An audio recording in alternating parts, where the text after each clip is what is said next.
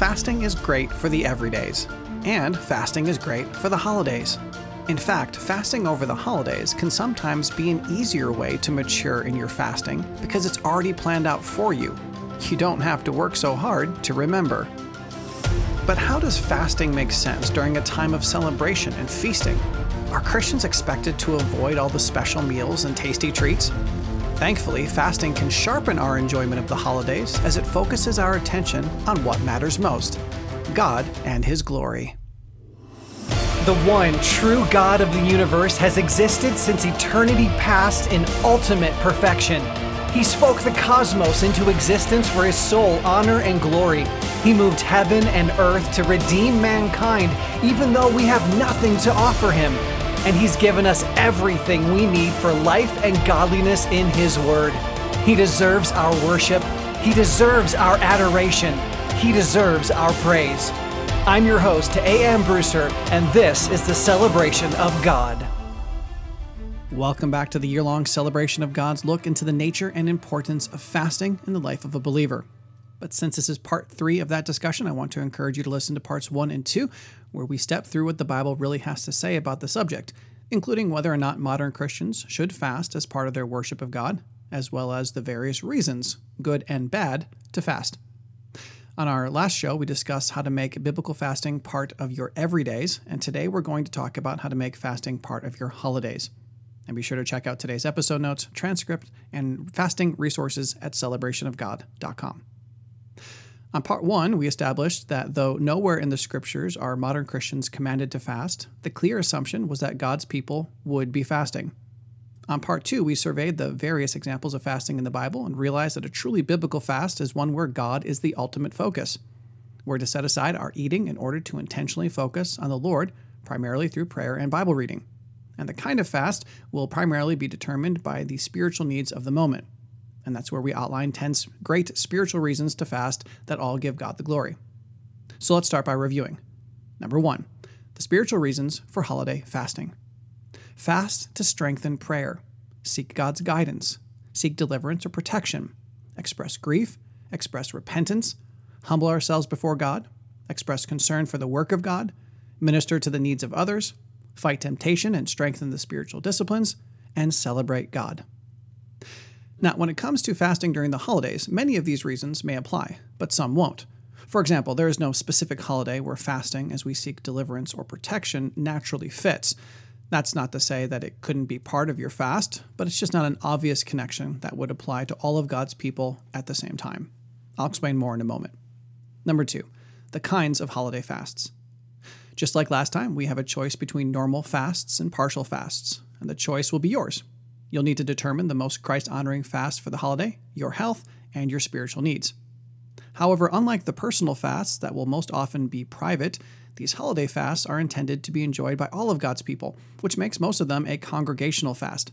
This means that, Lord willing, there will be many, many other Christians joining you in this fast, whether you know it or not. Though within the sphere of your life and the people you know, I would encourage you to invite your fellow disciples to fast with you during the holidays, which would mean that, hopefully, the majority of your holiday fasts will be at least small group fasts. But of course, there's no requirement, and you are more than welcome to enjoy any of these holiday fasts by yourself. At the same time, there are likely many other brothers and sisters in Christ fasting right along with you in other parts of the world, and I find that this reality is very encouraging. When it comes to the length of the fast, some will be very short and others will be very long. We'll look at the specific differences momentarily. And since we're talking about annual holidays, these fasts definitely fall under the regular fast category. Okay, that was mostly review, so let's consider number three the holiday fasts in the year long celebration of God. Since the year long celebration of God starts in September, we're going to begin at the beginning of the celebratory year and consider all of the holidays and potential fasts in chronological order. Now, with the exception of Advent and Lent, most of these holidays don't traditionally include a fast, but I want to talk through each of the holidays and consider the pros and cons of fasting in conjunction with that holiday. By the way, as we talk through how to worship God through our fasting, you may encounter a holiday you've never heard of before, or you may wonder how to celebrate God on a certain holiday. If that's the case, I recommend you visit celebrationofgod.com to learn more about how to deepen your worship of the Lord by utilizing our holidays. You can also click on the links in the description of today's episode for easy access. Okay, the first season of the year long celebration of God is the season of mercy, and the first holiday is Creation Week. Since that's a holiday that was created by us, I can say that with all certainty, it wasn't intended to include a fast when we created it. Therefore, it would obviously be appropriate to partake in Christ honoring feasting and no fasting. We'll call this a potential no fast holiday. But there's another option. We've t- often talked often about the importance of preparing for the holidays. We need to prepare our spirits, our fellow disciples, and our spaces. What better way is there to prepare our hearts for the upcoming holiday than to dedicate time to prayer, fasting, and Bible reading? This kind of a preparatory fast may be a fantastic option for nearly all of the holidays. But you could also take the week long celebration of God's work of creation and come up with your own fast. For example, and please understand that I'm making these up in an attempt to spark your imagination, you could choose to fast on Sunday and Monday because during those days of creation there was no food on the earth. Therefore, you could then start eating again on day three in celebration of his creating plants. But perhaps you could only do a partial fast, continuing to eat only fruits, vegetables, and grains until day six when God created animals. Again, that's just an example of how you could personalize your fasting during the holidays.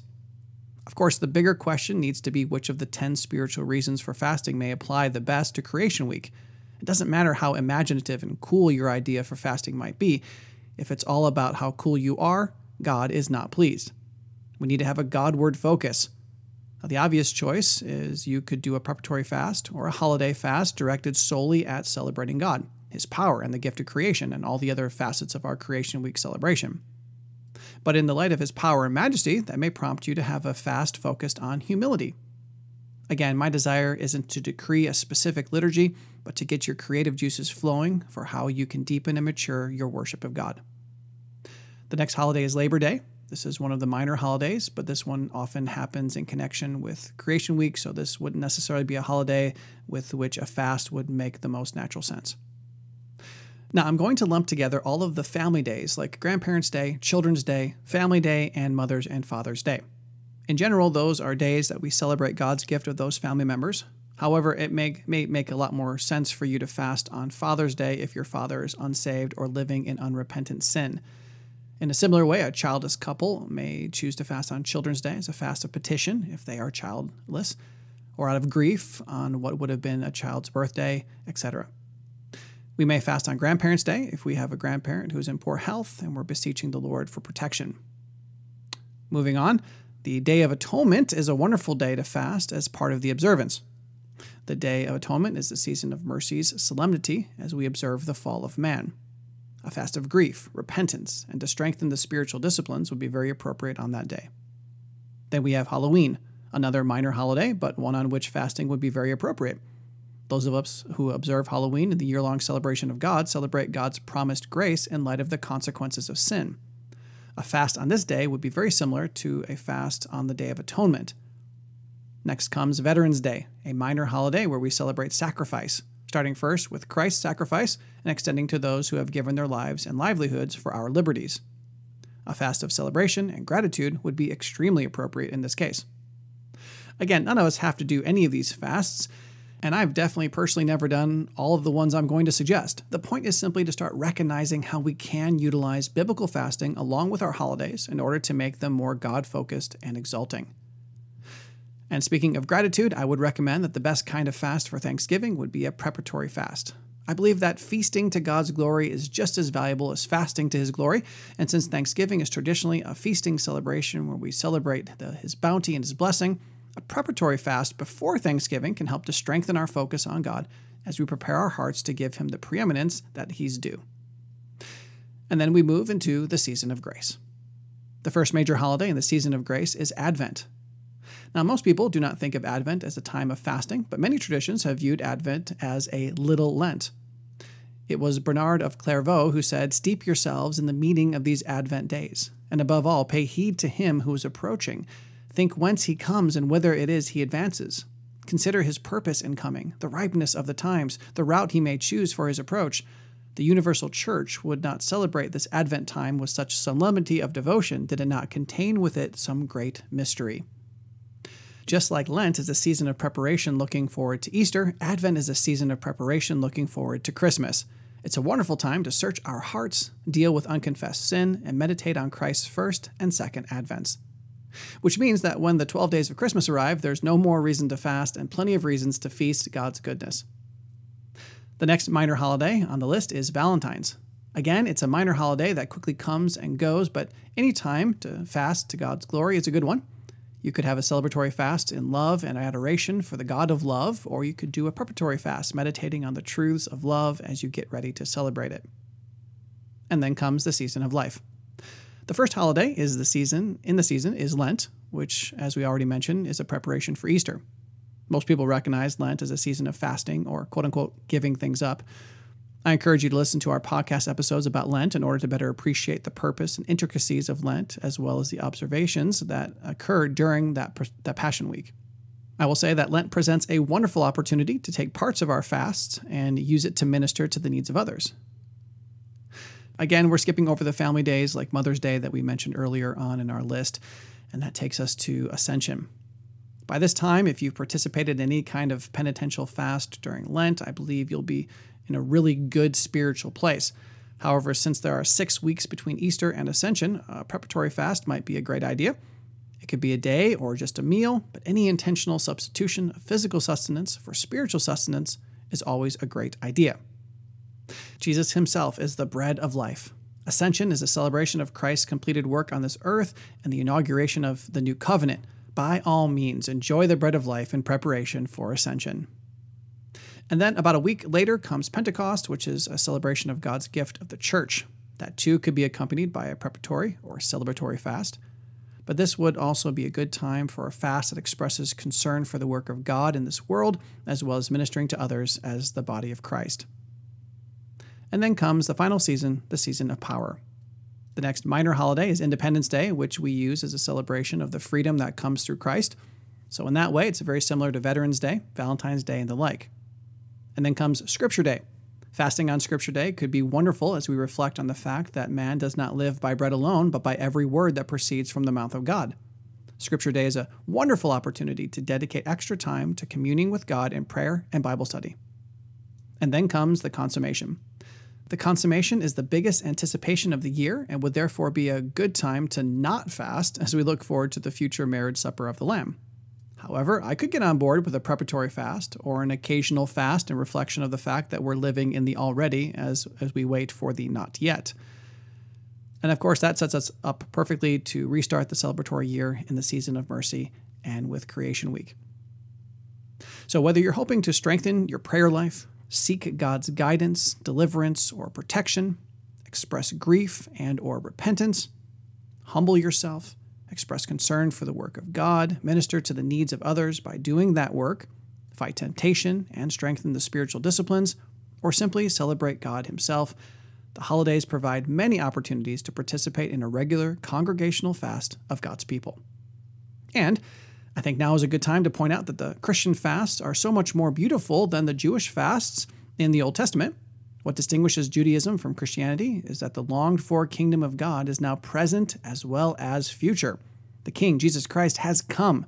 Jewish and Christian fasting both look forward to a future day, but what's different about Christian fasting is that it rests on a finished work of the bridegroom in the past. This makes our fasting so much more celebratory than the ancient Jewish fasting, which was marked by perpetual watching and waiting, yearning, Yes, we watch and wait for his future return, but we look back to his completed work and we celebrate. And all of this leads us to number four the tools for holiday fasting. Just like I mentioned last time, if you visit celebrationofgod.com, you'll find our fasting resources that now include or will include in the future fasting Bible readings, fasting journals, and fasting guides. This, of course, is a work in progress, but my plan is to include more thoughts on fasting as we look at the individual holidays in the years to come. I hope this has been eye opening for you. I hope your imagination is going because you're realizing that there are brand new ways for you to celebrate God during the holidays. And if you're the kind of person who benefits from someone else's planning, I pray that our ideas can be the foundation of your spiritual growth as you learn to better worship God by giving Him the preeminence in your life. Please share this series with your pastor, family, and friends. Please reach out to counselor at celebrationofgod.com if you have specific questions or need some more ideas. And join us next time as we seek to better know, love, and worship God and help the people in our lives do the same. To that end, we'll be moving into a new season and starting a series on a new character trait of God. So join us as we marvel at God's grace. If you want to know God better, celebrate Him more, and help the ones you love to do the same, subscribe to this podcast and visit celebrationofgod.com to learn more about this dynamic discipleship resource. And remember, the Celebration of God is a listener supported ministry.